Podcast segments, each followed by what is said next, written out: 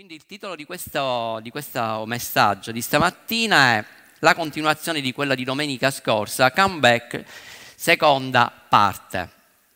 E voglio aprire con un versetto che si trova in Tito capitolo 2, versetto 13.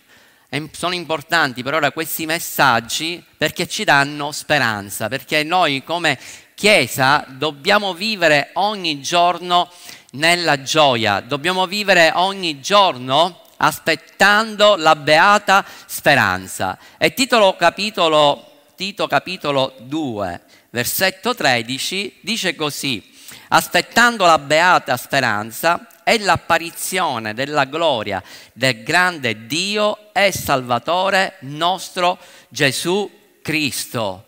Questo è il tempo in cui la Chiesa deve vivere con gioia, con bramosia, il ritorno del nostro amato sposo, il cui nome è il nome di sopra di ogni altro nome, il suo nome è Gesù.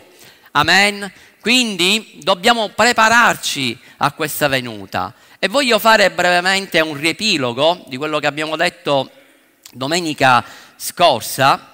Appunto questo, io ho voluto precisare che c'è una distinzione che dobbiamo fare tra due eventi importanti, che sono il rapimento e la seconda venuta di Gesù. Il rapimento avverrà così all'improvviso, magari tu stai camminando, sei in macchina e a un certo punto arriva Gesù nell'aria e in un attimo, in un batter d'occhio, ci sarà il rapimento della sposa rapimento della Chiesa. E incontreremo noi come Chiesa, la sposa andrà direttamente in cielo a incontrare Gesù, mentre il, la seconda venuta di Gesù sarà lui stesso che verrà sulla terra. E come è scritto, come anche l'ha detto lui stesso Gesù, che lui ritornerà sulla terra e poserà i suoi piedi sul monte degli ulivi. Abbiamo parlato anche per quanto riguarda le feste, le feste dell'Eterno, che noi per comprendere gli eventi escatologici, cioè degli ultimi tempi, è importante conoscere queste feste. Quante feste ci sono? Quante sono le feste dell'Eterno che troviamo in, nel Levitico capitolo 23? L'avete studiato questa settimana?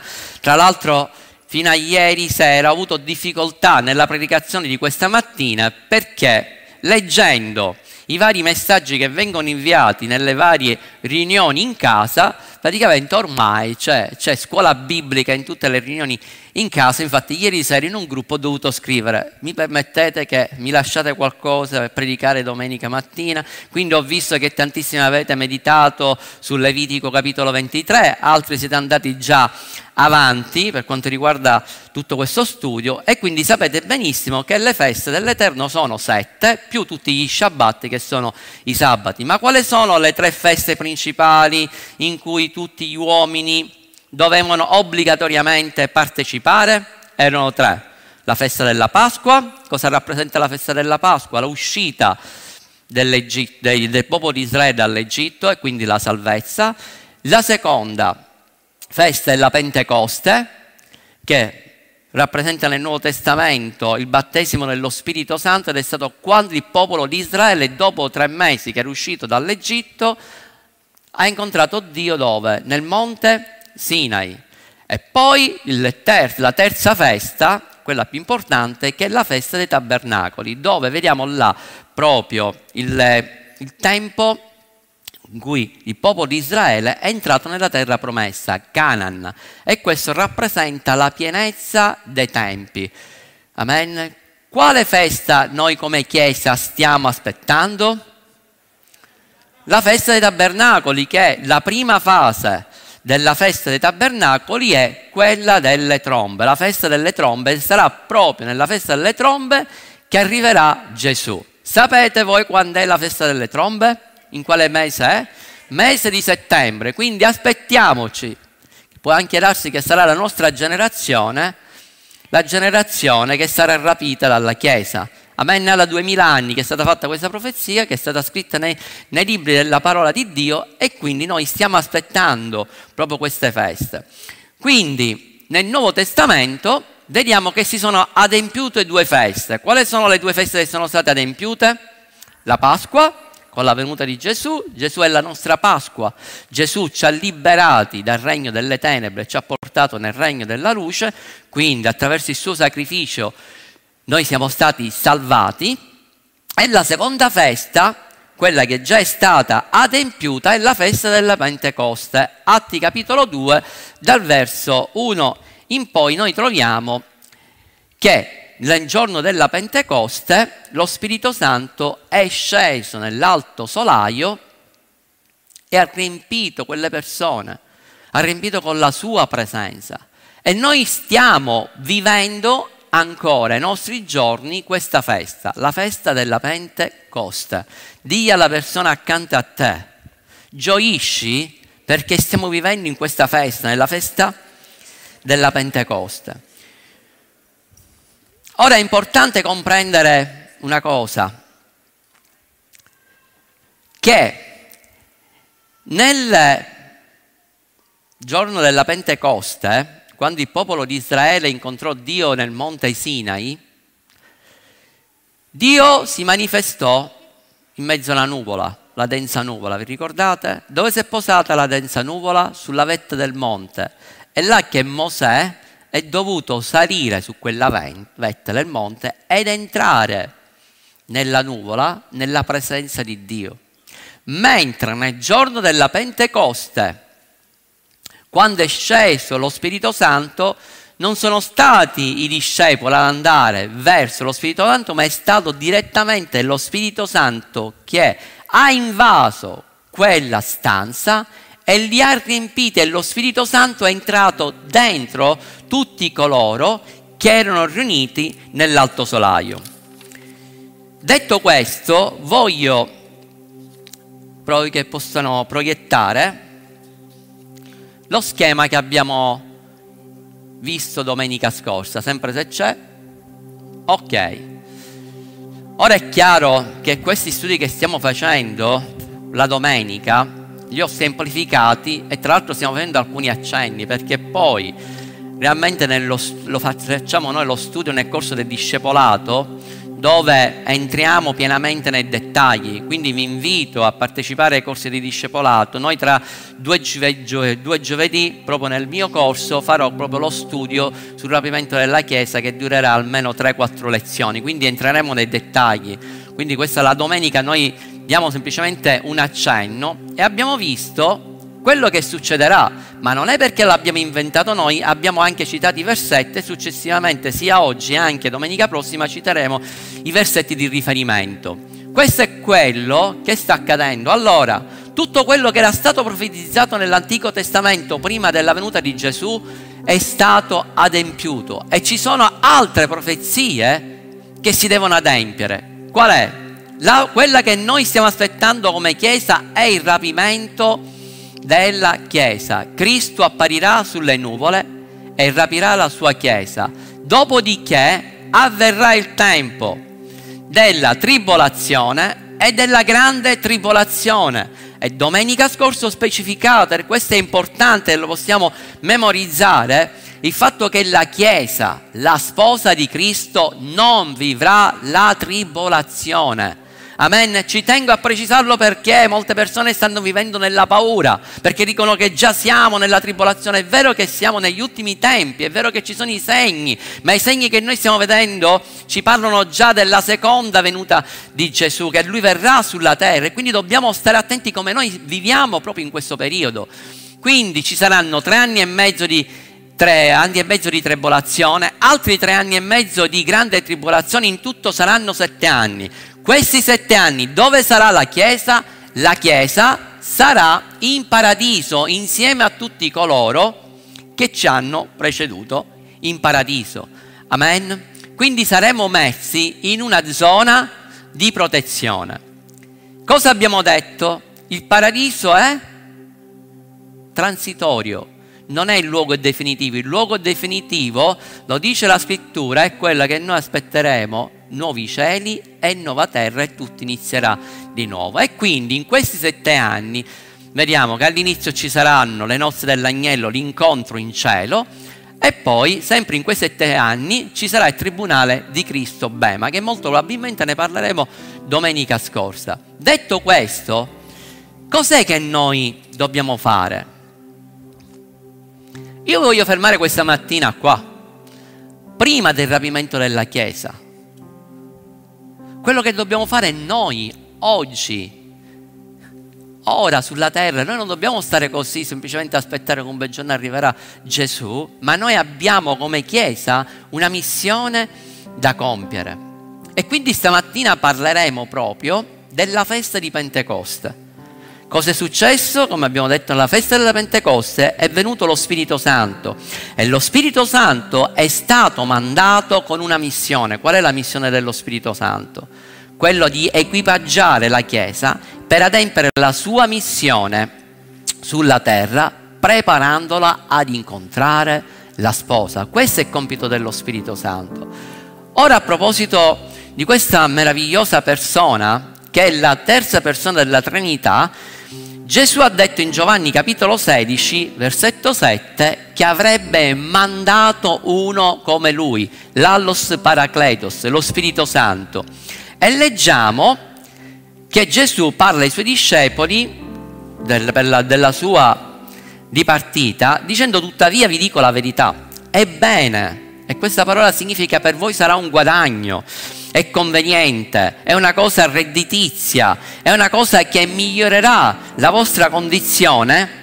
Quindi è meglio per voi che io me ne vada, perché se non me ne vado non verrà a voi il consolatore, ma se me ne vado io ve lo manderò. Che significa questo io ve lo manderò? Che lo Spirito Santo non era presente sulla terra?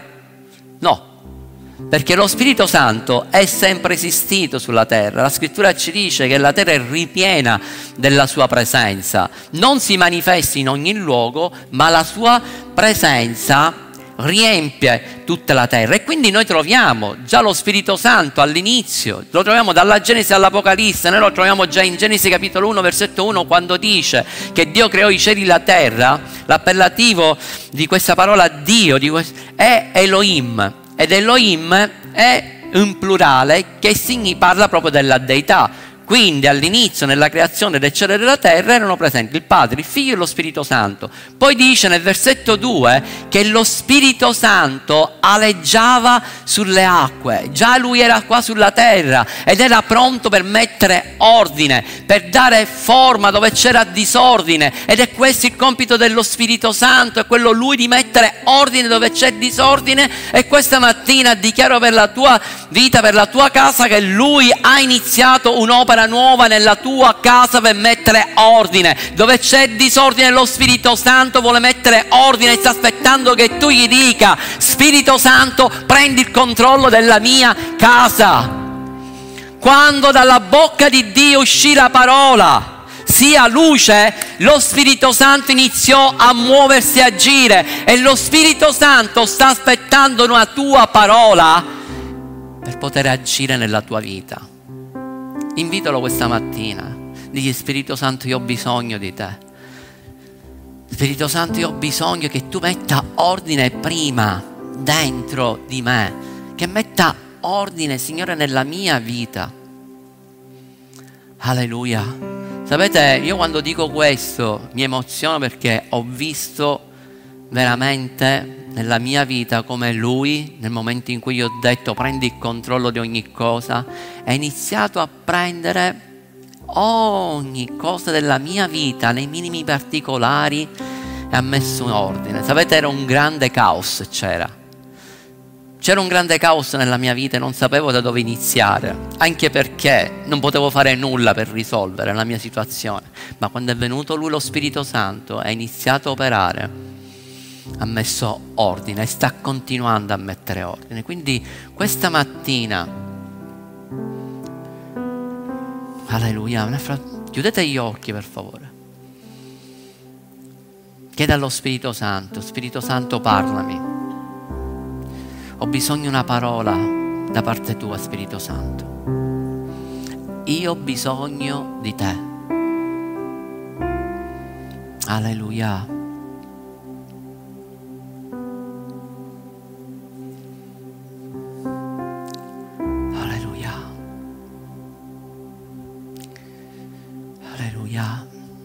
Sta portando questa mattina al ristoro. Lui vuole darti quella pace che hai cercato per tanti anni e che non hai mai trovato e lo Spirito Santo questa mattina ti dice io voglio darti la mia pace, la mia shalom dentro di te. Alleluia.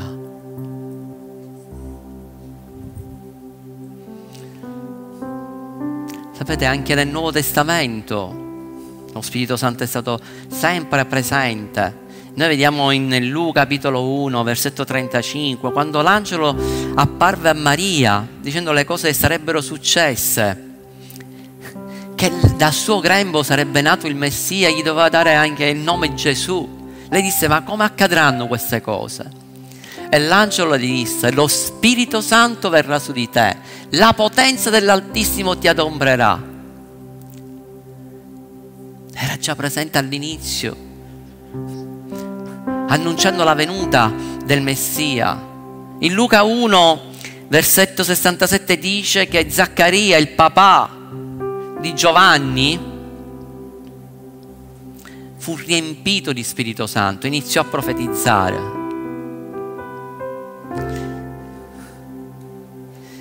In Luca capitolo 3 versetto 22 quando Gesù fu battezzato in acqua dice che quando uscì dall'acqua scese lo Spirito Santo in forma corporea di una colomba e si posò su di lui. E Gesù fu riempito di Spirito Santo. Ora, ritornando al versetto di Giovanni 16,7, quando Gesù ha detto io ve lo manderò, che significa questa parola io ve lo manderò? Che lo Spirito Santo doveva scendere dal cielo per venire qua sulla terra? No, la parola originale di mandare è pempeo, che significa inviato con una missione. Significa che lo Spirito Santo era già presente, ma adesso aveva un mandato, un'impartizione da parte di Dio Padre, che era quella che lui aveva una missione. Qual era la missione? Qual è ancora oggi la missione dello Spirito Santo? È quello di equipaggiare la Chiesa. Affinché la Chiesa possa adempiere a sua volta la sua missione qua sulla terra. E un'altra parte della scrittura dice io mi manderò il consolatore. E il consolatore chi è? Lo Spirito Santo. Che significa questa parola consolatore? Paracletos. Io amo descrivere la personalità dello Spirito Santo, perché significa proprio questo, significa uno chiamato al proprio fianco, uno che starà sempre con te, che non ti lascerà mai. Quanti di voi avete ricevuto lo Spirito Santo? Alzate la vostra mano. Quanti di voi ancora non siete battezzati nello Spirito Santo? Vi chiedo di alzare la mano, tutti coloro che ancora non siete battezzati nello Spirito Santo.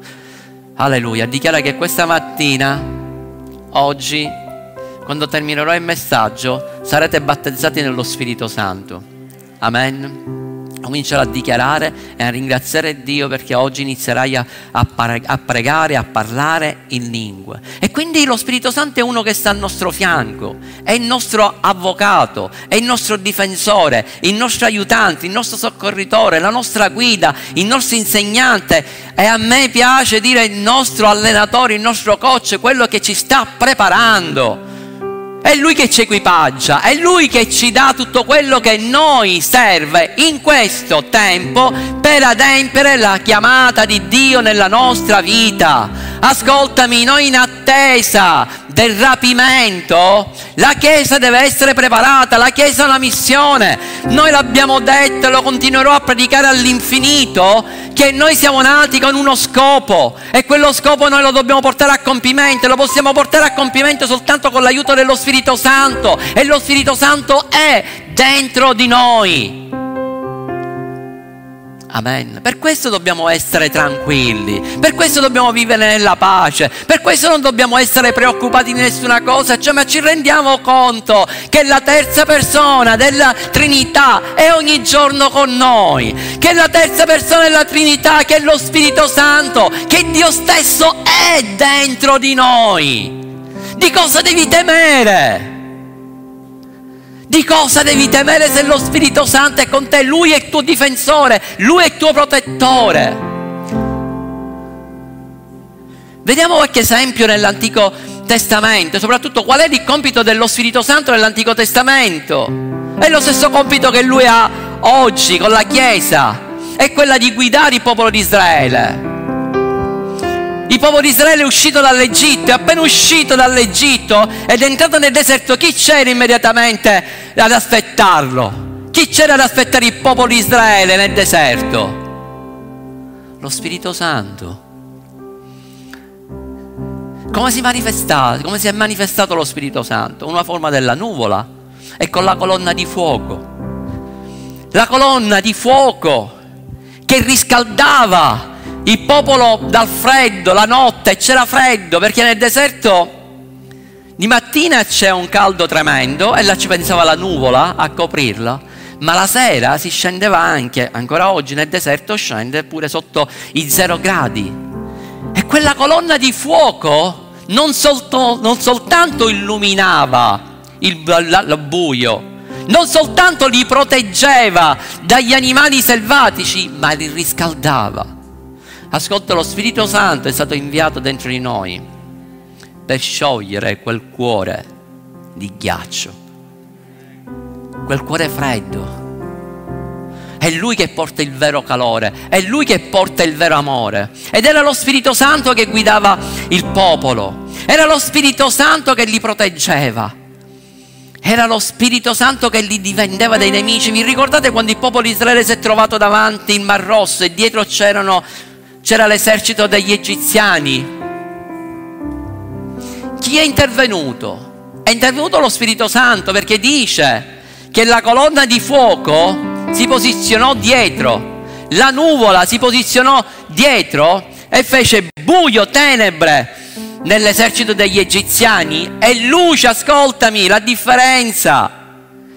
Tenebre dove c'erano i nemici e non potevano vedere nulla e luce dove c'era il popolo di Israele. Noi viviamo qua sulla terra e dice che le tenebre ricoprono la terra, ma in noi c'è la luce e in noi c'è la luce dello Spirito Santo che illumina il nostro cammino. Per questo non possono esserci tenebre. La tua luce, la sua luce è scesa su di noi.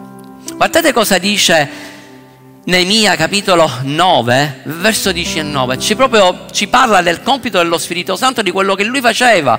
Tuttavia, nella tua grande misericordia, perché il popolo di Israele era testardo, il popolo di Israele più di una volta aveva disobbedito a Dio, ma lui nel suo immenso amore, nella sua misericordia, non li lasciava, non li abbandonava. Dice non hai abbandonati nel deserto, la colonna di nuvola non si allontanò da loro durante il giorno per guidarli nel cammino. E la colonna di fuoco durante la notte per illuminare loro la via su cui camminare. Hai dato il tuo buono spirito per istruirli, non hai rifiutato la tua manna alle loro bocche. E hai dato loro acqua quando erano assetati. Per 40 anni li hai nutriti nel deserto e non mancò loro nulla, le loro vesti non si lorogarono e i loro piedi non si gonfiarono. Ascoltami, questo è il compito dello Spirito Santo. Il, del, il, popolo di Israele camminava nel deserto, ha camminato nel deserto per 40 anni per raggiungere la terra promessa, ma in quei 40 anni lo Spirito Santo non li ha lasciati mai un attimo. Lo Spirito Santo era con loro e provvedeva a tutte le loro necessità. Gli provvedeva del cibo, gli provvedeva i vestiti, l'acqua tutto quello che si serviva, la protezione. Ed era lo Spirito Santo che li guidava, è lo, lo, Spirito Santo che gli diceva quale strada che loro dovevano percorrere per andare dritti dritti direttamente alla destinazione. Noi come Chiesa stiamo camminando, stiamo camminando verso la destinazione. Qual è la nostra destinazione? La nostra destinazione è andare nell'eternità, è vero o no? Ma in questo, durante questo cammino, Spirito, Dio ci ha provveduto e ci ha dato lo Spirito Santo e affinché Lui sia ogni giorno con noi ed è Lui che ci provvede. La Bibbia dice non state in ansietà per cosa alcuna perché Lui sa tutto quello che a noi serve. Lui sa quello che a te serve per cibarti, a Lui sa quello che a te serve per vestirti. Per questo lui è stato inviato per prendersi cura di te e di me. E perciò figlio mio, figlia mia, non temere nulla, non vivere nella paura, non vivere nell'ansietà, perché c'è lo Spirito Santo che è dentro di te. Alleluia! Ascoltami, lo Spirito Santo è la fonte della potenza che a te serve per adempiere il tuo proposito. E ti porto degli esempi dell'Antico Testamento. Uno di questi è Davide.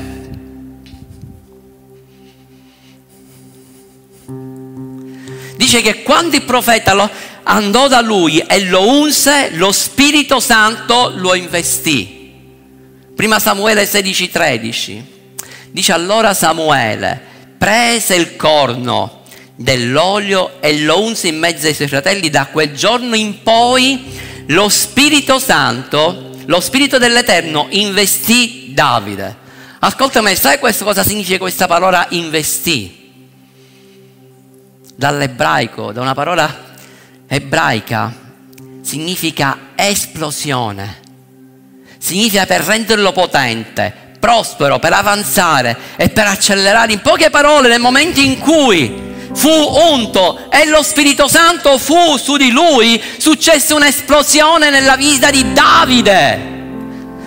Da quel momento in poi questo giovane pastorello iniziò a uccidere il leone, uccise l'orso. Perché? Perché l'Eterno era con lui.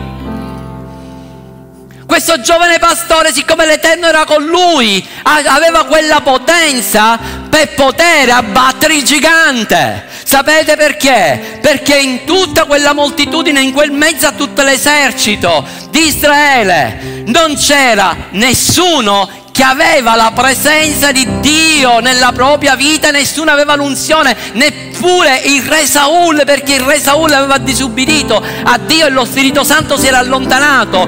E l'unico che poteva fare la differenza, l'unico che poteva affrontare quel gigante era Davide, perché l'Eterno era con lui. Questa mattina lo Spirito Santo ti sta parlando perché ti sta dicendo quello che io ho fatto con Davide lo posso fare anche con te. Perché la mia presenza è con te. E ti dirò di più, la mia presenza non è solo con te, la mia presenza è dentro di te. È per questo che quando tu mi hai ricevuto, dentro di te, quando io ti ho unto, c'è stata un'esplosione. È quell'esplosione che ogni giorno ti deve fare correre e dire Signore cosa devo fare per servirti. Davide ha affrontato tantissimi eserciti e li ha battuti tutti. Perché? Perché l'Eterno era con lui. Quando lui doveva affrontare il gigante ed è andato a parlare con il re Saul, il re Saul che cosa gli ha detto? Ma tu, Giovanna mia, sei un ragazzino non puoi fare nulla. Ma cos'è che gli ha detto Davide? Ascoltami, ma quante volte leggiamo questi versetti? Quante volte ho predicato su questi versetti? Però ogni qualvolta questi versetti mi colpiscono. Prendimi prima Samuele 17:37, mi sembra che te l'ho dato poco fa. Quando lui parla con Re Saul, guardate cosa gli dice.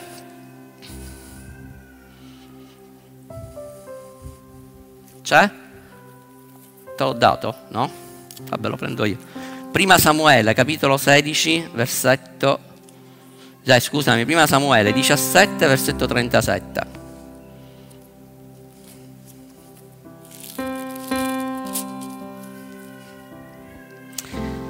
Davide soggiunse, guardate dove stava la potenza di Davide. Davide soggiunse, l'Eterno che mi liberò dalla zampa del leone e della zampa e dalla zampa dell'orso, mi libererà anche dalla mano di questo filisteo. Allora Saul disse a Davide, va e l'Eterno sia con lui. Wow, in poche parole quando Davide affrontò Saul dicendo che lui poteva battere il gigante è perché lui l'ha convinto dicendogli l'Eterno è con me. E Saul in quel momento, mentre questo giovane stava parlando con lui, ha riconosciuto che l'Eterno era con lui. Sapete perché? Perché Saul l'aveva sperimentato cosa significava avere la presenza di Dio nella sua vita. E lui quando ha visto gli occhi di Davide si è reso conto e ha visto i suoi occhi ha detto quello che c'è nei tuoi occhi, quello che vedo in te, quella presenza meravigliosa dello Spirito Santo era prima in me e adesso non c'è più. E io riconosco che l'Eterno è con te e io sono sicuro che tu abbatterai il gigante.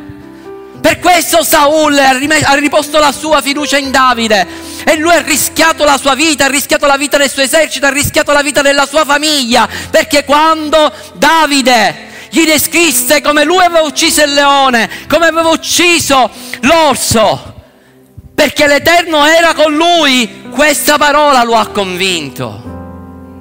Non era perché Davide era forte, perché era un ragazzino non aveva nemmeno esperienze, ma l'Eterno era con lui. Giuseppe, dice che Giuseppe interpretò quel sogno che fece il faraone, che nessuno poteva interpretare quel sogno. Perché Giuseppe ha potuto interpretare il sogno del faraone? Perché era bravo? Per chi si era letto un libro là, quello dell'interpretazione dei sogni, che significava il numero 90, molto che parla, eccetera, eccetera. No, nessuno poteva interpretare quel sogno. L'unico che poteva interpretarlo era Giuseppe. Infatti, se mi trovi il versetto che ti ho dato di Giuseppe, dice in, in Genesi 41, versetto 6, dice che Giuseppe rispose al faraone, non sono io, ma sarà Dio, perché Giuseppe era cosciente del fatto che l'Eterno era con lui.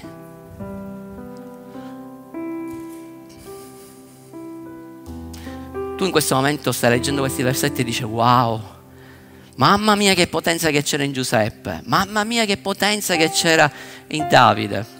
E fai bene a pensare questo. Ma se c'è un'altra persona, Daniele, il profeta Daniele, dice che a un certo punto il re Nebuchadnezzar, ho detto bene Rosanna? Non ci assomigliamo. Il re Nebuchadnezzar a un certo punto fece un sogno. Cioè noi certe volte leggiamo queste storie, per noi, noi li diamo per scontati, cioè vabbè, chi ci vuole a fare una cosa del genere, no? Cioè questo re disse, ho fatto un sogno, e io voglio che qualcuno possa interpretare questo sogno e manderò a chiamare tutti i maghi, gli astrologi, i saggi. E sapete, a quel tempo lui era il re della nazione più potente del mondo e quindi aveva tutti a disposizione. Ma dice la scrittura che non c'era nessuno che poteva interpretare questo sogno. Sai perché? Perché lui aveva chiesto addirittura una cosa impossibile. Non soltanto l'interpretazione del sogno, ma dovevano pure sapere il sogno che lui aveva fatto. Sulla faccia della terra non c'era nessuno che poteva fare una cosa del genere. L'unico che era in grado di poter fare una, una cosa del genere era questo giovane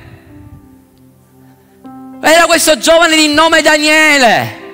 Era lui che si è presentato davanti al re, gli ha raccontato il sogno, gli ha dato l'interpretazione e il re è rimasto scioccato e ha dovuto riconoscere che il Dio di Daniele era il Dio di tutti gli dei, era il Dio onnipotente perché ha fatto quello che nessun uomo sulla faccia della terra ha potuto fare. Perché Daniele ha potuto interpretare quel sogno?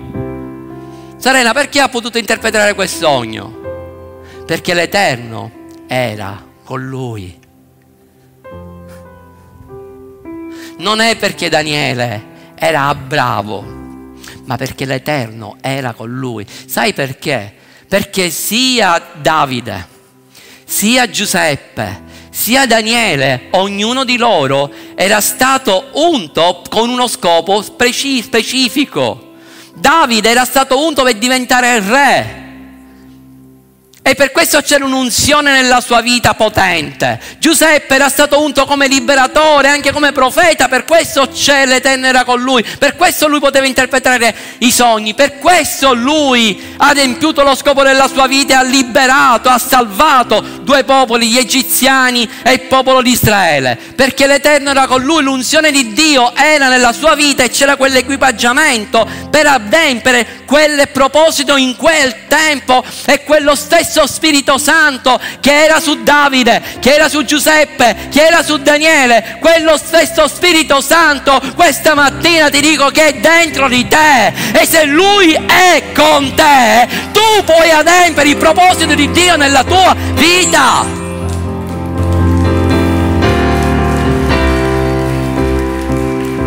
Perché ti crei problemi? Perché entri nella frustrazione? Solo per un motivo puoi entrare nella frustrazione quando non sei al centro del proposito di Dio, allora è là che l'unzione non può funzionare, perché l'unzione funziona quando tu sei nella tua funzione. Ho detto bene? Non riuscito. Sansone. Che forza aveva Sansone? Dice che è stato l'uomo più forte di tutti i tempi. Vi ricordate? Cioè quello che faceva Sansone, la forza che aveva. Ma la Bibbia dice che il suo segreto stava nei capelli, vero o no? Era nei capelli la forza di, Samuele, di, di Sansone, sì o no? Ma quando mai? La forza di Sansone non era nei capelli, quello era un segno del patto che era stato, che era stato fatto nella sua vita, era il patto di Nazireo. La forza non era nei capelli, quello era il segno del patto. La forza era perché l'Eterno era con lui. Giudice 14, versetto 6. Dice, guardate, lui era un uomo, era, perché non è che a un certo punto, cioè certe cose li dobbiamo anche comprendere, non è che a un certo punto Sansone prima di essere unto da Dio era, cioè, era normale, era magrolino, senza muscoli, e poi nel momento in cui è stato unto è diventato bello muscoloso. No, già Sansone, diceva, Sansone è tipo come me, a un certo punto, boom, diventa due metri, io divento due metri, muscoloso, tutto, eh. sono diventato Sansone. No, Sansone era già fisicamente, aveva una forza incredibile, fisicamente aveva una forza naturale più forte di molti tanti altri uomini, ma pure Golia, ascoltatemi, pure Golia era un uomo invincibile, con la sua forza naturale, ma è stato battuto da un giovane che aveva invece una forza soprannaturale perché l'Eterno era con lui. Amen. Quando la forza naturale si scontra con la forza soprannaturale, la forza soprannaturale ha il sopravvento sulla forza naturale. E quindi quando a un certo punto Sansone dice la scrittura nel verso 6, allora lo Spirito dell'Eterno venne su di lui con potenza ed egli senza avere niente in mano squarciò il leone come uno squarcerebbe un capretto. Cioè nel momento in cui la potenza dello Spirito Santo venne su di lui, agì dove? Nella sua funzione, perché lui era chiamato a essere un liberatore. E come liberatore lui doveva avere, Dio l'aveva chiamato e doveva avere una forza irresistibile che con le sue stesse mani avrebbe sconfitto i filistei. E dice la scrittura che quando la potenza lo ha investito, proprio in quel, da quel momento in poi, che Sansone ha potuto prendere quel leone e squarciarlo, perché anche un uomo forte, metti un uomo come Golia che era alto tre metri, nel momento in cui si presentava un leone, io non credo che a mani nudi, nude, Golia avrebbe potuto uccidere un leone, perché un leone è forte. È l'animale più forte che c'è sulla faccia della terra. È il re della giungla. Ma quest'uomo, Sansone, dice la scrittura che quando lo Spirito Santo lo investì, e quindi io immagino quella scena, che mentre lui era tranquillo, a un certo punto arriva lo Spirito Santo, lo investe, esplosione, boom! Uccide il leone. Ma c'è anche un'altra, vers- un'altra parte, sempre della vita di Sansone, dove dice in Giudici 15-14, quando giunse a lei, i filistei vennero incontro con grida di gioia, ma lo Spirito Santo venne su di lui con potenza e le funi che aveva nelle braccia divennero come fili di lino a cui si dà fuoco e i legami gli caddero dalle mani. Trovata quindi una mascella d'asina, ancora fresca, stese la mano e l'afferrò e con essa uccise mille uomini. Wow! In poche parole cos'era successo? Che lui stesso si è consegnato al suo popolo dicendo guarda affinché i filistei non vi uccidano, facciamo una cosa, arrestatemi direttamente voi, legatemi e consegnatemi direttamente ai Filistei. E i Filistei quando lo videro iniziarono a fare canti di gioia e si presentarono in mille, un esercito di mille uomini, una legione intera per combattere contro, per andare a prendere Sansone. Ma dice la scrittura che quando lo Spirito Santo lo investì, ci fu quell'esplosione, dice che le funi si, sciolsero come fili di lino. Dice che quei legami caddero. E io questa mattina ti dico che lo Spirito Santo spezzi il gioco e che questa mattina lo Spirito Santo ti scioglierà da ogni legame e che forse tu sei il nemico ti ha tenuto legato in questo tempo, ti ha tenuto paralizzato, ma io questa mattina ti dico che lo Spirito Santo è su di te questa mattina per scioglierti da ogni legame. Alleluia, alza le tue mani e questa mattina dici Spirito Santo, io voglio essere investito da te. Fatti investire dallo Spirito Santo questa mattina, deve esserci un'esplosione. Trovo semplicemente una mascella d'asina fresca. Mille uomini caddero. Mille uomini caddero. Alleluia.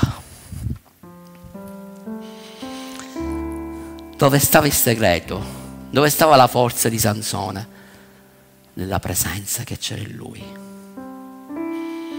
La fonte della potenza per adempiere il proposito di Dio è la sua presenza. Alleluia.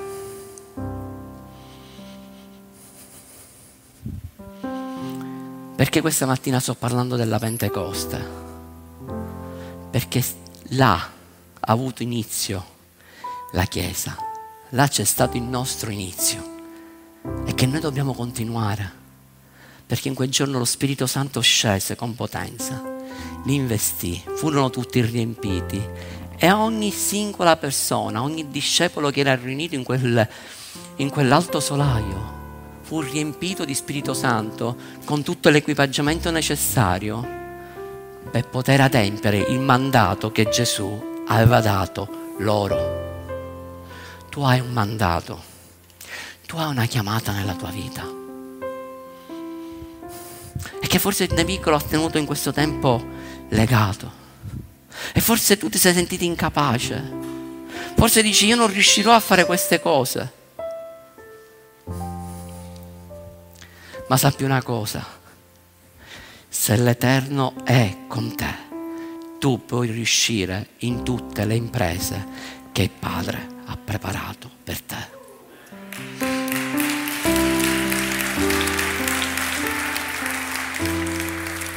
Sai qual è il suo scopo? Lo scopo dello Spirito Santo è farti adempiere il proposito di Dio nella tua vita, ma vivendo nel suo riposo. Perché quando tu, ascolta, quando tu sei consapevole che quello che stai facendo è il posto dove ti trovi, è il posto dove Dio ti ha chiamato a stare e tu stai fluendo nella tua funzione, come diciamo in greco, un po' piedere. La vittoria è assicurata e tu sei gioioso, sei felice, vivi nel riposo. L'uomo è stato creato quando? Nel settimo giorno dove è entrato? Nel riposo. Perché sei giorni prima ci aveva pensato tutte le cose Dio. E poi Dio, dopo che ha preparato tutto, l'ha messo in quel posto, dice questa è la tua funzione. aveva tutto e doveva vivere nel riposo. Sai una cosa? Questo ci fa comprendere una cosa importante. Ci riporta di nuovo ai sacerdoti. Come, che abito dovevano vestire i sacerdoti? Abiti di, di lino. Mia moglie però sta facendo uno studio meraviglioso sull'abito di lino. Perché dovevano mettere questo abito di lino? Perché il lino non fa sudare. E Dio aveva dato un ordine ai sacerdoti, e lo troviamo questo in Ezechiele 44 dice avranno in capo turbanti di lini e calzoni di lino sui lombi, non si cingeranno con ciò che fa sudare. Sapete, il sudore per gli ebrei è simbolo di maledizione. Perché è simbolo di maledizione?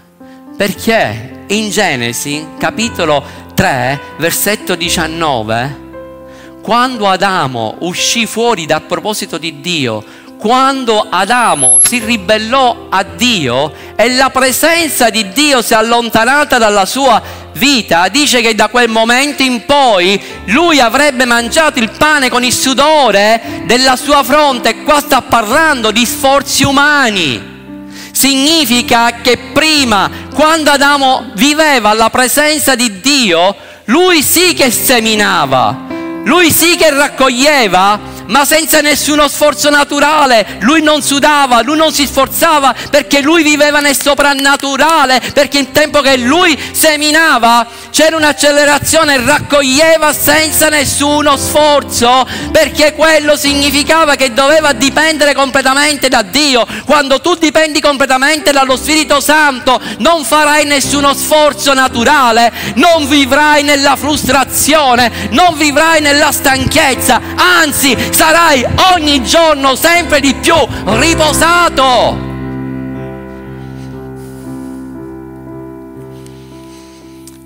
Sudore, dall'ebraico sapete cosa significa? La parola, la radice ebraica è zua, che significa... Tu l'hai visto mai? Ah sì, bravo.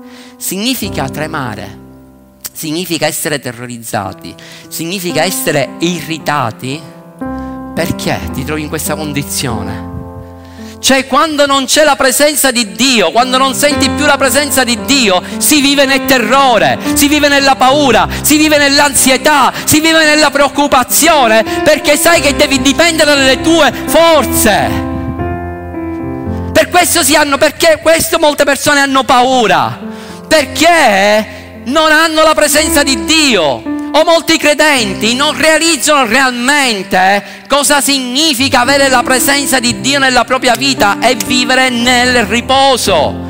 Ascoltami, chi era quell'uomo? che aveva avuto la presenza di Dio, che aveva sperimentato successo, che aveva vinto tante battaglie e a un certo punto, siccome lui si è ribellato a Dio, dice la scrittura che la presenza di Dio si ritirò da lui e iniziò a essere terrorizzato perché c'era un demone, c'era uno spirito che praticamente lo terrorizzava.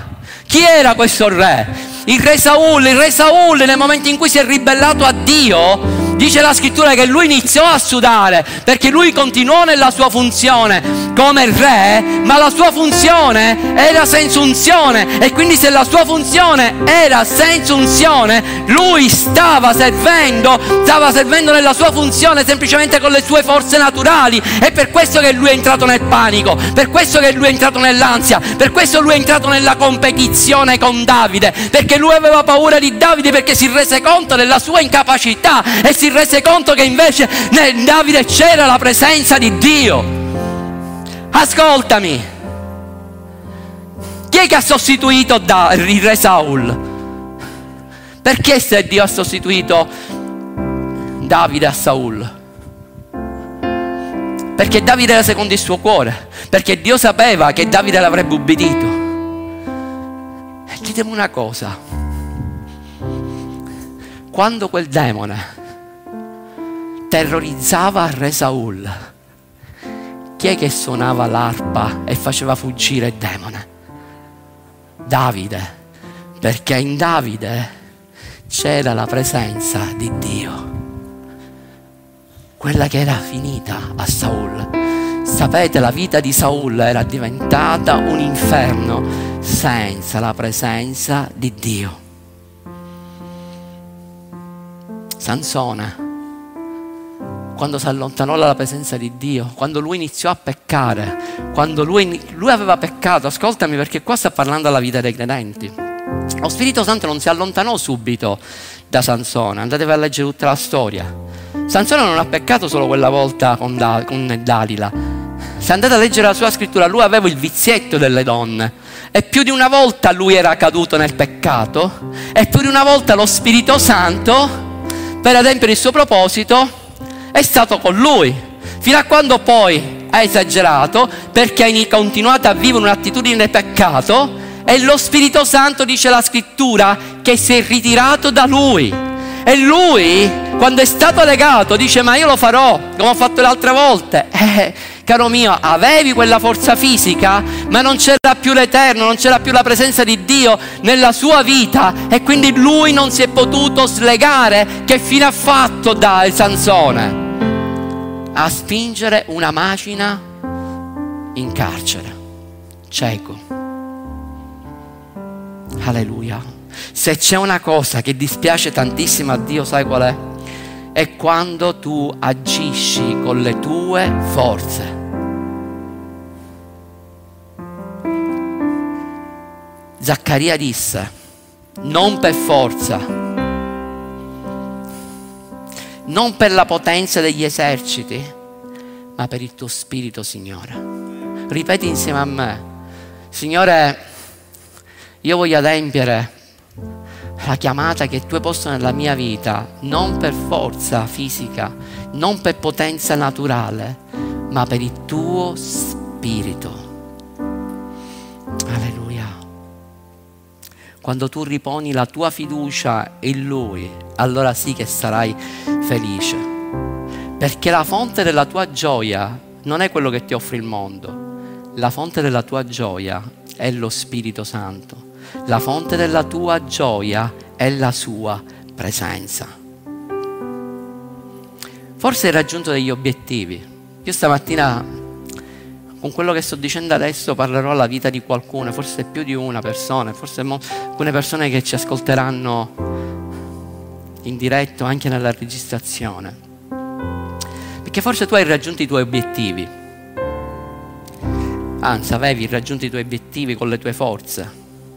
Pensando che avendo un bellissimo lavoro, finalmente avevi un bello stipendio. Magari anche tua moglie ha iniziato a lavorare. Magari quelle cose che non vi potevate permettere prima, avete iniziato a poter fare tante altre cose che prima non potevate fare. Forse pensavi pure, avendo una bella casa, sarò felice. Hai avuto, hai realizzato questo sogno, che hai avuto una bella casa, una bella moglie, tanti dei bei figli, una bella macchina, ma ti sei venuta a ritrovare senza la presenza di Dio. E adesso forse ti droghi. Forse sei entrato nella depressione, prendi dei psicofarmaci, sei entrato nell'ansia, nella paura. Sai perché è successo tutto questo? Perché hai riposto fiducia in te stesso, pensando che tutto quello che il mondo ti poteva offrire ti avrebbe reso felice. E invece ti sei venuto a ritrovare come quell'uomo che aveva costruito la sua casa nella sabbia e il primo problema, quella casa è crollata. Questa mattina lo Spirito Santo ti invita a entrare alla sua presenza. Questa mattina lo Spirito Santo ti chiede invitami a entrare nella tua vita e prendere io il controllo di ogni cosa.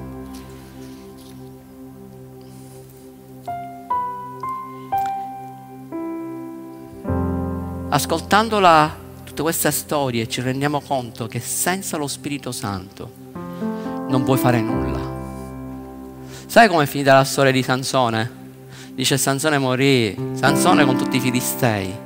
Che a un certo punto Sansone in quel processo, mentre che lui era in carcere, spingeva quella macchina dove ormai aveva, c'è stata la distruzione totale della sua vita, se l'ha venuta a ritrovare non avere più nulla, incarcerato, cieco, sicuramente non mangiava pochissimo, era diventato il buffone, lo prendevano, lo chiamavano per stare là al circo e farlo divertire.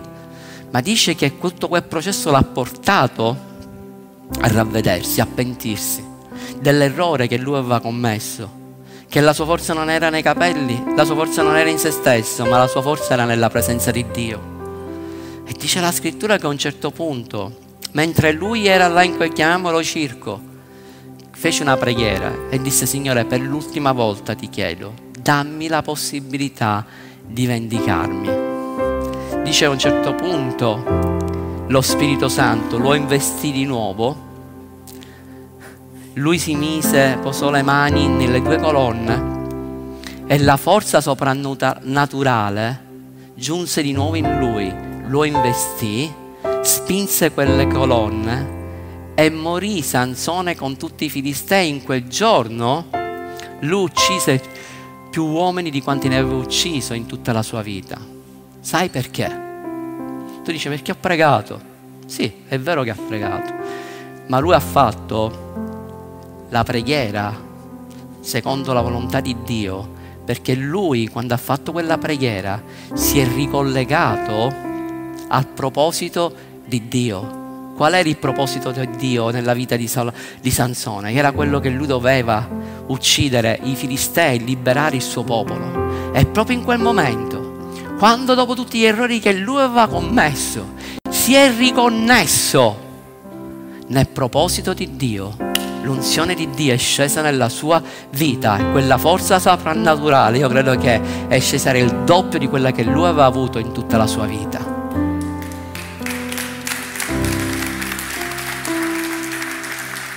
Non ha importanza quanti errori hai fatto, non ha importanza della condizione in cui ti trovi ora.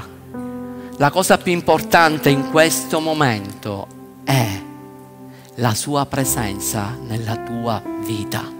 Forse sei uscito fuori dal proposito di Dio. Forse ti sei venuto a ritrovare come Sansone, legato, frustrato, depresso, pensando che non c'è più nessuna speranza. Se tu fai la preghiera in accordo alla volontà di Dio e ti riconnetti nuovamente nel proposito di Dio, puh! esploderai perché scenderà un'unzione così potente che ci sarà un'accelerazione nella tua vita che non hai mai visto. E io dichiaro che proprio in quest'anno, nel 2021, nel momento in cui tu farai questa preghiera, ci sarà un'accelerazione, tutto quello che tu non hai visto negli ultimi sei anni, tu li vedrai ora in questo anno, nel 2021, semplicemente se tu fai la preghiera in accordo alla volontà di Dio nella tua vita. La domanda che ti faccio, se il rapimento avvenisse oggi, saresti pronto? Come stai vivendo in questo tempo, ora, nella distrazione, nella paura, oppure lo stai vivendo nella gioia e nella speranza della venuta dello sposo? Come sta vivendo, perché a noi quello che interessa in questo tempo, più che lasciarci distrarre da tutte le cose che lo spirito di questo mondo sta facendo, perché vi posso garantire che io credo che c'è più del 50% dei credenti che in questo tempo è distratta da tutto quello che lo spirito di questo mondo sta facendo, quando dovremmo occuparci delle cose che Dio ci ha chiamato a fare. E io questa mattina ho una parola per te non lasciarti distrarre da tutte quelle cose, dai tuoi scopi, non lasciarti distrarre soltanto dal tuo lavoro, non lasciarti distrarre semplicemente dalle tue preoccupazioni, non lasciarti distrarre da tutto quello che il nemico sta facendo, ma in questo è un tempo in cui tu devi essere concentrato su ciò che Dio ti ha chiamato a fare. E tutto questo tu lo potrai realizzare ora, in questo tempo, semplicemente se la sua presenza è con te. Alleluia.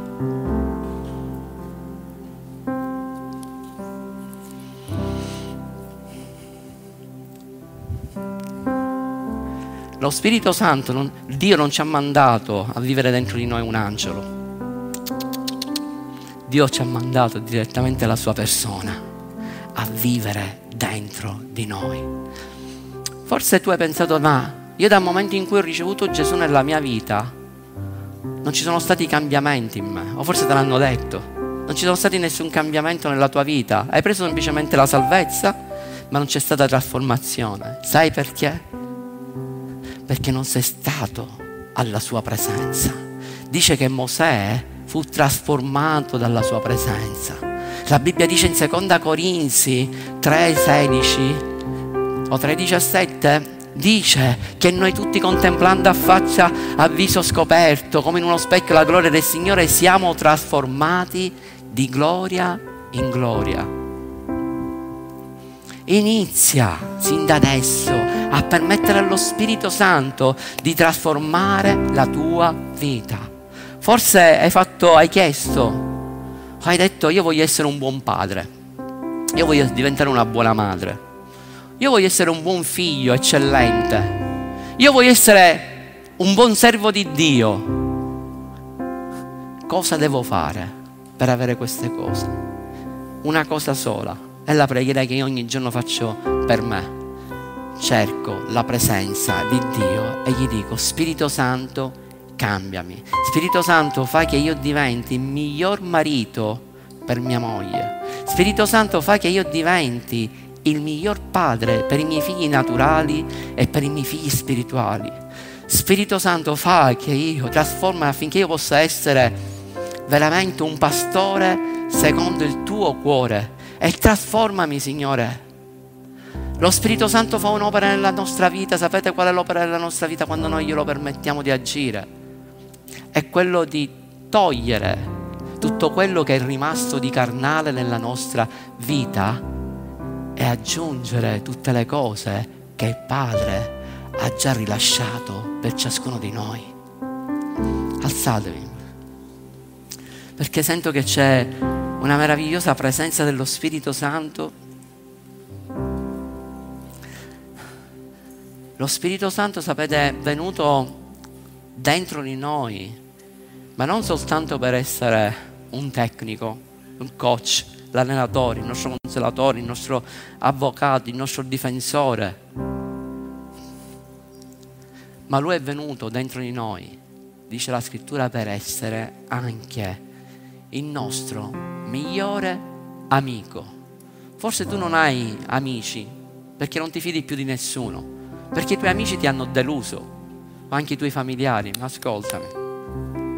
Se tu hai aperto il tuo cuore hai ricevuto Gesù come Signore e Salvatore, hai permesso lo Spirito Santo di entrare nella tua vita, tu hai il migliore amico che possa esistere sulla faccia della terra ed è l'unico amico che non ti deluderà mai perché lui starà fianco a fianco con te anche quando tu lo tradirai, lui non ti tradirà mai.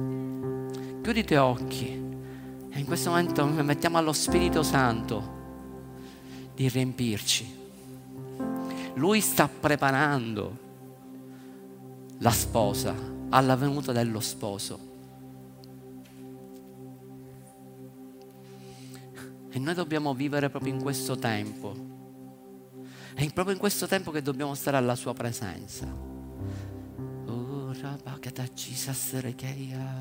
Siete soltanto un po' di musica in questo momento prenditi del tempo. Prenditi del tempo per parlare col tuo migliore amico, lo Spirito Santo. Lui ti conosce meglio di qualsiasi altra persona. Lui conosce realmente il tuo cuore. Forse tanti non ti hanno creduto, ti hanno preso per bugiardo, Forse hai subito delle ingiustizie. Hai subito delle violenze. Ma lo Spirito Santo questa mattina ti sta dicendo, figlio mio, io sono dentro di te e io ti amo.